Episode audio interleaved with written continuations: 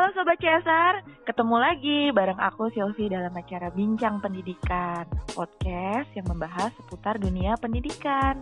Nah, kali ini aku sudah bersama Regina Dea Tilotama. Siapa sih Regina Dea Tilotama ini?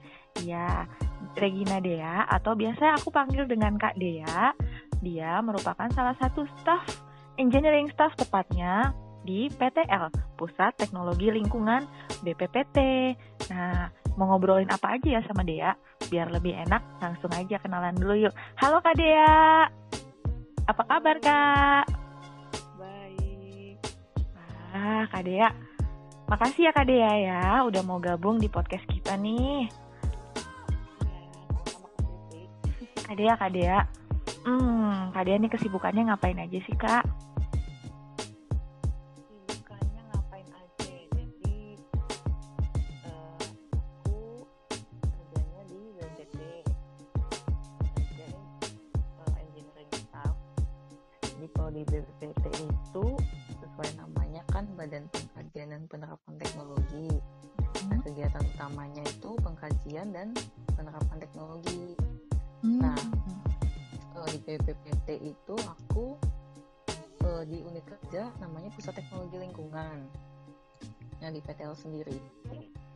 Kaji terap tentu saja di bidang teknologi lingkungan. Nah mungkin eh, sedikit ini ya perkenalan eh, di PTL tuh ada apa aja sih gitu boleh ya Kak Silvi ya? Boleh, boleh. Berarti Kak Dea ini eh, di bagian pengkajian dan penerapan lingkungan dalam BPPT. Jadi lebih Mm. enaknya disebutnya dari PTL gitu ya Kak Dea ya. Iya, iya. Oke, Kak Dea Karena- di Eh, gimana Kak? Karena karena di BPPT sendiri kan banyak banget tuh bidangnya. Mm-mm. Mm-mm, jadi kalau aku sendiri yang di bidang teknologi lingkungannya. Oke. Mm-mm. Kalau gitu bagian penerapan teknologi lingkungan itu seperti apa Kak kerjanya maksudnya? Yang dilakukan Hmm. apa aja sih? Masih penasaran deh. Mm-mm. Oke, jadi kalau di PTL itu eh, biasanya dibagi jadi tiga bidang teknologi teknologi Mhm. lingkungan. Hmm. Nah, yang pertama tuh ada teknologi pengendalian pencemaran lingkungan. Oke. Nah, ini mencakup pencemaran air, tanah, dan juga udara. Hmm. Nah, terus eh, di bidang teknologi ini ada teknologi pengolahan air, terus pengolahan limbah cair. Nah, itu Mhm. biasanya kerjanya mulai dari perancangan Mm-mm. sampai ke pendampingan supaya eh, mitra kerja yang menggunakan teknologi dari PTL ini dapat mengoperasikannya sendiri gitu. Oh gitu. Mm-mm. Selain air dan limbah cair juga ada teknologi pengolahan sampah dan limbah padat. Nah, ini Hmm. aku eh, banyak eh, bekerja di bidang ini sebenarnya. Oh, Oke. Ya, di pengolahan sampahnya. Nah, terus selain itu bidang teknologi yang kedua itu ada teknologi konservasi dan pemulihan lingkungan. Nah, itu biasanya eh, kerjaannya untuk pemulihan lahan yang bekas tercemar. Jadi misalnya kayak lahan bekas tambang gitu, itu kan perlu yang namanya diremediasi gitu. Hmm. Nah, yang ketiga, yang terakhir itu ada eh, bidang tata kelola lingkungan. Nah, ini eh, kegiatan utamanya itu produksi bersih. Jadi, bagaimana mengelola si proses produksi di suatu industri itu supaya selain dapat menghemat bahan baku, juga bisa mengurangi limbah serta energi yang dipakai juga efisien, tapi dengan tidak mengurangi kualitas si produk itu sendiri gitu. Hmm, menarik sekali ya Kak. Jadi itu banyak banget ya pusat teknologi lingkungan dan memang eh, ternyata sangat terkait dengan kebersihannya juga dan inovasi-inovasi yang diciptakan seperti tadi eh, pengelolaan sampah dan limbah ini yang Kak Dea masuk ke dalamnya ya Kak ya. Jadi Iya. semakin menarik nih Pak. Eh, Kak, kalau misalnya Syah, Sandy nanti yang ini dihapus ya. Oke. Jadi semakin menarik ya Kak. Jadi di situ tadi Kak Dea ceritain kalau Kak Dea itu paling banyak itu terlibat dalam pengelolaan sampah dan limbah. Nah, kalau pengelolaan sampah dan limbah ini kan terjadi di mana aja ya Kak Dea ya. Semuanya nih kayak kita tuh nggak bisa lepas dari sampah Kak. Kalau dari PTL sendiri pengelolaan sampah dan limbah itu seperti apa sih yang dimaksud Kak? Apakah bisa diaplikasikan sehari-hari? Apakah harus mesin yang besar atau gimana tuh Kak? Hmm, sebetulnya kalau melihat dari uh, langsung fokus ke persampahan ya, mm -hmm. Itu uh, kalau aku melihat persampahan itu kan kita betul kita nggak bisa lepas dari sampah dan namanya pemasalan sampah itu sampai sekarang juga belum selesai gitu dan masih terus menerus dicari uh, solusi yang terbaik gitu. Nah kalau uh, kalau aku bisa kasih gambaran soal pemasalan sampah itu penanganannya bisa uh, ada dari yang namanya hulu ke hilir. Mm. Jadi kalau hulu itu sebutan untuk bagaimana uh, kita menangani pemasaran sampah itu dari masyarakat sendiri. Jadi misalnya uh, apa kita uh, mendampingi masyarakat untuk bisa uh, memilah sampah sendiri, hmm. terus mengolah sampah sendiri dan juga menerapkan yang namanya 3R seperti reduce, reuse, recycle itu ya uh, pasti mm dan teman-teman pasti udah tahu juga. Mm -hmm. Nah, selain di hulu itu ada juga mm -hmm penanganan di hilir. Nah, di hilir ini uh, biasanya di TPA-nya. Jadi uh, di TPA itu ada teknologi seperti sanitary landfill. Jadi supaya uh, sampah yang dibuang ke TPA tuh nggak cuma ditumpuk doang gitu. Jadi ada penanganan khusus. Terus juga uh, ada juga pengolahan sampah uh, proses termal. Jadi uh, dari PT LBPPT sendiri ini bekerja sama juga dengan uh, DKI Jakarta, Pemprov DKI, uh-huh. itu sudah membangun yang namanya PLTSA uh-huh. uh, eh, atau pembangkit listrik tenaga sampah. Jadi uh, sampah yang uh, diangkut ke TPA dan sudah melalui proses pre-treatment atau pengolahan awal itu bisa dibakar di insinerator yang juga merupakan rangkaian dari pembangkit listrik tenaga sampah tersebut. Hmm. Nah, itu uh, fungsi utamanya untuk memusnahkan sebagian besar sampah, jadi mengurangi residu sampah yang di, harus ditimbun uh, di landfill. Nah, itu uh, apa contoh penanganan sampah yang dihilir gitu, hmm. Kak Silvi. Jadi penanganan khusus di sanitary landfill itu benar-benar lebih ke uh, sampahnya benar-benar dimusnahkan ya, Kak Dia, seperti itu. Hmm. Kalau yang dimusnahkan itu lebih ke yang selama pandemi itu uh, timbulan sampah meningkat secara signifikan.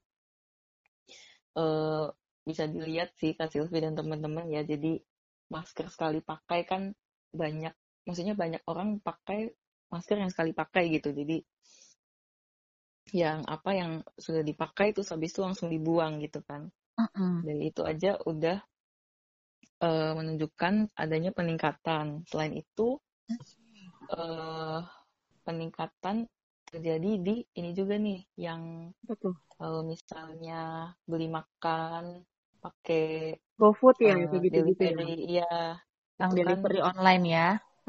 Jadi lebih banyak kemasan terus dari take away juga itu uh, pakai kemasan juga. Jadi uh, sampah juga jadi bertambah gitu. Nah kalau dari uh, program PTL sendiri untuk apa menangani sampah saat pandemi ini atau peningkatan timbulan sampahnya ya itu sebetulnya mm -hmm. dikerjakan juga di PLTSA. Jadi hmm. uh, karena si insinerator atau tungku bakar di PLTSA ini kan bisa memusnahkan sampah dalam jumlah yang banyak hmm. dan juga memusnahkan sampah yang uh, sifatnya berbahaya dan beracun gitu. Jadi maksudnya istilahnya seperti masker sekali pakai ini kan uh, sudah memfilter uh, bakteri dan juga virus-virus dan mungkin hmm. virus COVID itu sendiri gitu. Jadi yang memang harus uh, dimusnahkan gitu, bukan cuma dibuang aja karena takutnya juga uh, apa namanya uh, membahayakan bagi pemulung-pemulung atau hmm. petugas sampah yang harus uh, mengurus sampah masker. Kalau kita sebutnya sampah medis ya ini. Mm -mm.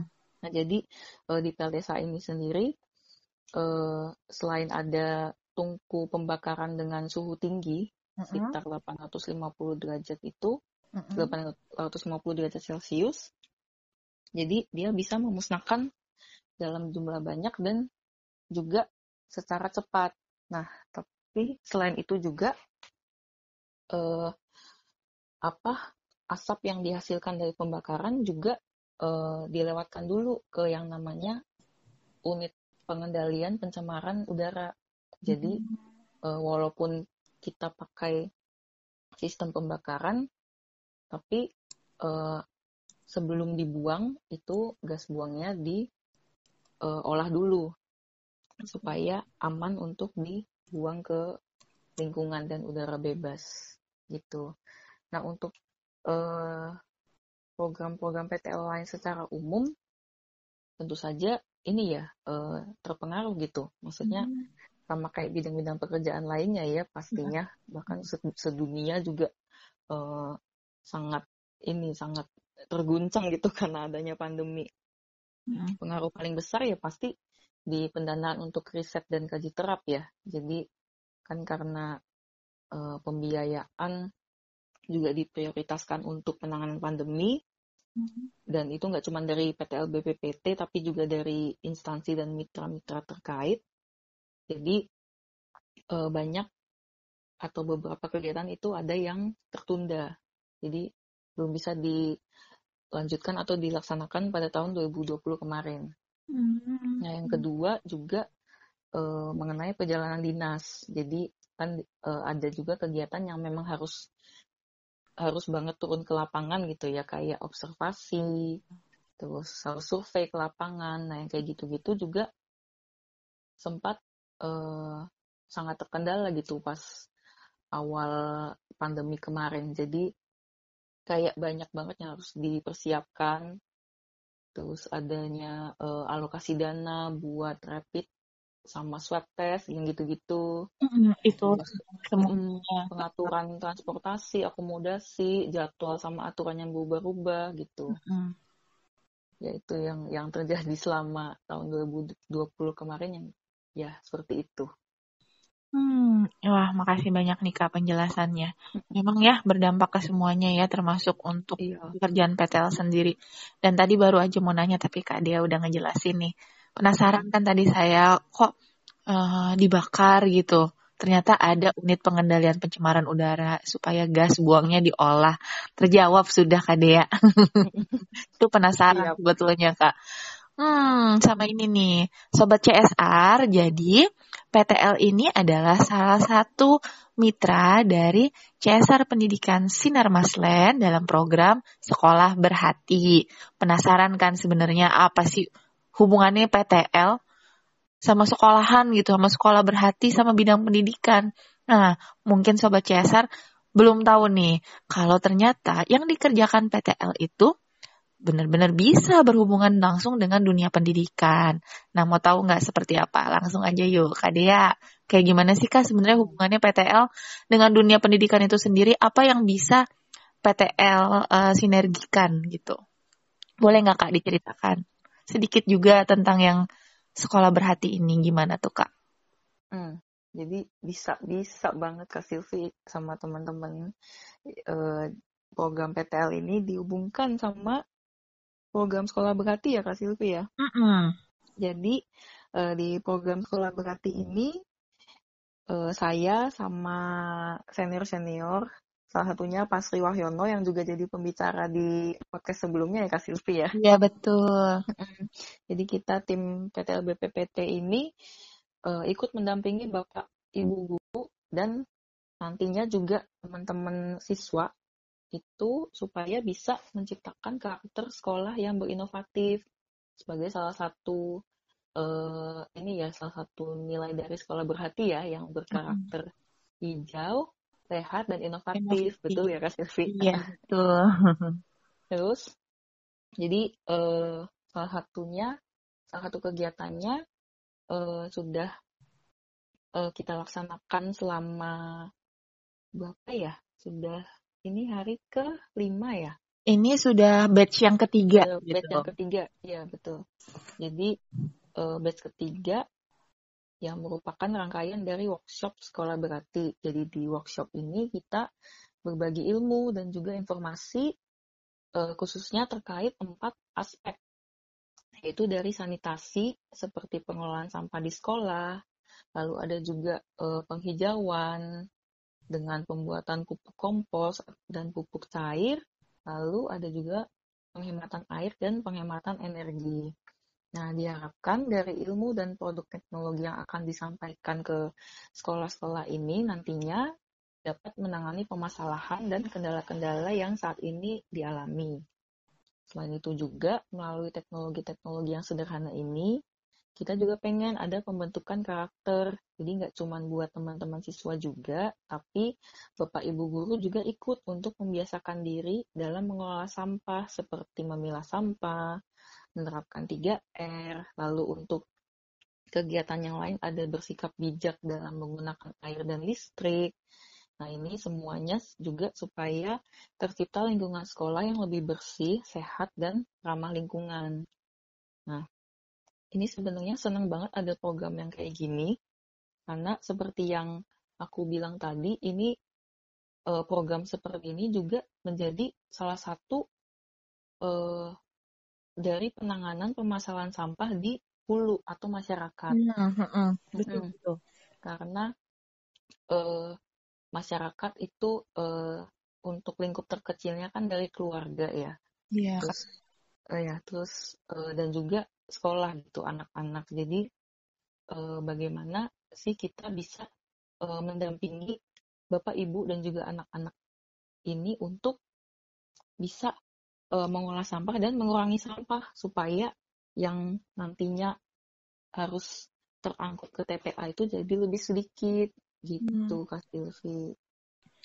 Wah, berarti memang uh, tunggu kan dia, maaf. Kesel. Santuy, santuy. Oke. Okay. Wah, Kak Dea, bener-bener ya ternyata yang dilakukan PTL ini uh, dimulai dari masyarakat termasuk warga sekolah. Di sini anak-anak bisa didampingin dalam memilih-milih sampah, membedakan sampah, mengedukasi seperti itu ya Kak ya sampai ke prakteknya untuk 3R hmm. tadi.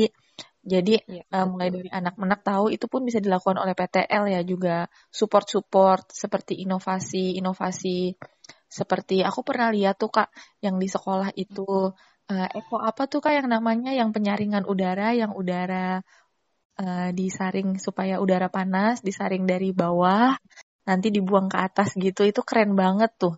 Dari PTL juga kan ya kak ya? Eh bentar Devi itu dari PTL juga bukan sih? Eh nggak tahu itu dari BPPT eh ini yang di mana sih? Yang kayak di Kari ya, iya Hikari eh, itu PTL juga bukan sih Bukan, bukan. Bukan, astaga salah nanya Sandy hapus edit, ya. Edit. Sen hapus, Sen maaf Sen, banyak dihapus Sen. iya, oh gitu. Bukan, bukan, bukan. Oh bukan ya, aku kira BPPT. Jadi BPPT, nah ini jangan direkam yang ini Sen. BPPT sama PTL tuh emang beda ya, kayak? Ya, deh. Atau mungkin, oh tapi dari Hikari nyebutnya BPPT ya? Uh -uh. Oh, mungkin mungkin unit lain sih Oh, Soalnya gitu. kalau dari PTS sih tahu aku uh, belum belum belum ada. Hmm. untuk itu kan kayak uh, suaranya kok kecil ya? Loh. Halo, halo. Nah, ya baru besar. Oh, iya. Itu kan kayak uh, apa sih namanya? Program buat fisik balon gitu loh. Hmm. Ya. Oh, beda ya, beda ini ya belum dengar hmm, mungkin okay. beda ini. Beda beda pusat. Oke oke. Okay. sip kita lanjut dulu yang tadi. Iya iya. You thank you infonya. Berarti nah tadi kan uh, dia udah sampai ke ngejelasin itu ya tentang hubungannya dengan pendidikan. Wah kak dia uh, ternyata benar-benar sangat bisa disinergikan ya. Bahkan PTL pun bisa mensupport untuk guru-guru mengedukasi juga ke orang tua, ke murid-murid, mulai dari memilah, sampai bisa praktek langsung untuk reduce, reuse, sama recycle. Berarti ini keren banget ya Kak Dea ya. Nah Kak Dea, uh, selama mengedukasi, selama mendampingi, tadi kan sampai mendampingi ya Kak Dea ya. Kendala-kendala ya. di lapangan yang Kak Dea rasa ini kendala paling berat dan belum teratasi sampai sekarang tuh apa Kak?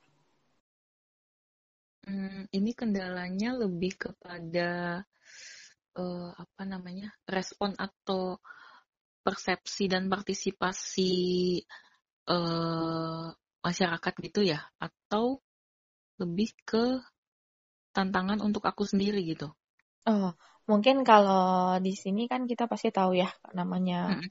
uh, persepsi masyarakat itu kan memang agak sulit diprediksi ya Kak Dea ya. Mungkin kalau dari Kak Dea pribadi deh yang lebih menarik. Mungkin aku pengen tahu dari Kak Dea pribadi yang sebenarnya merasa selama di PTL ini yang sudah dilakukan oleh PTL tentunya sama Mbak eh, sama Kak Dea juga tentang pengelolaan sampah ini dan mengedukasi yang terasa paling sulit dan berat tuh apa sih Kak? Dan kira-kira uh, rencana Kak Dea untuk mengatasi hal ini tuh apa? -hmm. Jadi kalau buat aku pribadi sih uh, tantangan selama bekerja ini ya nggak cuman mungkin nggak cuman untuk program pengelolaan sampah tapi juga untuk kegiatan-kegiatan lain gitu ya. Mm -hmm. uh, menurutku tantangannya sih nggak berbeda jauh dengan yang dirasakan teman-teman di bidang pekerjaan lain. Jadi kayak uh, seperti harus berani mencoba sesuatu yang baru, hmm Terus selalu dituntut untuk belajar, belajar dan selalu belajar. Terus uh, harus berani juga untuk uh, mengerjakan hal-hal di luar hal teknis gitu. Mm-hmm. Terus belajar juga uh, ya itu selain hal teknis juga belajar soft skill gitu. Bagaimana uh, berbicara di depan orang banyak. Terus ketemu dengan orang-orang dari berbagai kalangan gitu dari uh, apa dari misalnya uh, berkomunikasi dengan baik dari anak-anak maupun dengan uh, yang orang tua gitu ya. Mm -hmm. Terus juga uh, dengan orang-orang yang uh, apa namanya tingkat pendidikannya juga berbeda-beda gitu. Mm -hmm. Terus harus keluar dari zona nyaman juga itu jadi tantangan tersendiri. Uh, seperti diminta selalu diminta untuk berperan aktif gitu ya dalam setiap kegiatan. Mm -hmm. uh, namun itu juga ada uh, poin positifnya sendiri ya. Jadi secara langsung bisa menambah pengalaman dan jam terbang. Mm -hmm. Jadi uh, kalau dari aku sih, pokoknya harus selalu mau mencoba. Kalau mampu ya lakukan gitu, go for it gitu ya. Kalau merasa belum mampu, ya berarti harus belajar lagi dan terus berlatih gitu. Jadi harus selalu semangat dan uh, tekun gitu Kak Silvi. Oh, keren. Keren banget nih Kak Dea. Kalau mampu, go for it. Kalau belum mampu, jangan khawatir, tetap semangat untuk selalu belajar. Makasih banyak ya, ya Kak Dea. Udah, jadi kita bisa kenalan sama BPPT. Eh, Syah Sandy ulang ya. Makasih banyak ya Kak Dea. Wah, jadi kita bisa kenal. Syuh, makasih banyak Kak Dea. Kenapa sih aku? Udah jam gila. iya, aku overload nih kayaknya. Aduh. Oh, thank you banget Kak Dea. Jadi kita bisa tadi sampai mana ya Dea? Kita tadi udah mau nutup kan ya? Tadi dia sampai nyampein pesan Kak Dea kan ya? Oh, uh, nyampein pesan lagi nih. Enggak, tadi kan uh, kamu udah, udah aku udah ngasih feedback kamu nyampein pesan kan ya aku udah sempet ngulang kan ya? Oh iya iya, udah udah. Berarti aku. Oke, okay. uh, eh, terima kasih banyak Kak Dea uh, karena ngobrol-ngobrol sama Kak Dea hari ini kita jadi sama-sama tahu ternyata ada sebuah lembaga yang namanya PTL Pusat Teknologi Lingkungan yang ikut turut turut serta berperan dalam masyarakat secara langsung bahkan dalam mengelola sampah dan menjaga lingkungan sekitar kita. Besar sekali ternyata peranan PTL ini untuk menjaga lingkungan sekitar kita. Kalau gitu bukan sekedar pekerjaan PTL maupun pemerintah ataupun hanya sekolah, tapi ini sudah tugas kita bersama untuk menjaga keasrian dan kenyamanan lingkungan kita. Karena kita dan lingkungan kita memiliki hubungan timbal balik yang nggak dipisahkan satu sama lain kan ya Kak Dea ya? Betul Kak Silvi. Oke Kak Dea, makasih banyak buat bincang pendidikannya hari ini. Semoga Kak Dea sehat selalu dan tetap semangat untuk menjaga lingkungan. Kita dukung PTL, kita saling support ya Kak Dea ya, sinergi bareng-bareng. Iya, terima kasih Kak Silvi. Terima kasih juga teman-teman CSR pendengar podcast hari ini. Semoga semua juga selalu sehat selalu. Amin. Amin. Makasih banyak ya Kak Dea. Sampai ketemu lagi di acara berikutnya, di program-program selanjutnya. Oke, Hai. Oke Sobat CSR, eh, demikian bincang pendidikan kali ini yang sangat menarik bersama dengan Kak Dia tadi. Jangan lewatkan bincang pendidikan selanjutnya setiap hari Kamis jam 4 sore. Tetap follow dan pantengin terus. Eh, hmm. Entar penutupnya aku kasih aja ya Sen ya. Oke, makasih ya Kak Dia. kasih. Eh, thank you banget ya, maaf ganggu waktu malamnya. Habis aku bingung tadi mau ngapain lagi. Tadinya mau siang gitu kan, mau langsung, cuman kayaknya crowded juga sibuk ya. Kalau habis workshop kan kita sama-sama sibuk. Oh, oh iya sih. iya. Ya, agak susah ini juga sih. Kamu balik ya. balik lagi ke kantor ya kamu ya? Mm-mm, tadi Oh. balik lagi. Sama sih aku juga. Pengennya pulang cuma gimana ya? Gak mungkin. Nggak pulang ini pulang tempat. Iyalah, pasti itu. kita pasti pulang tetap. Oke deh, sampai ketemu besok ya. Oke oke. Semangat. Semangat. Dadah. Dadah, night night. Dadah, thank you. Ya, thank you ya, makasih banget. Ya. Mm-mm, mm.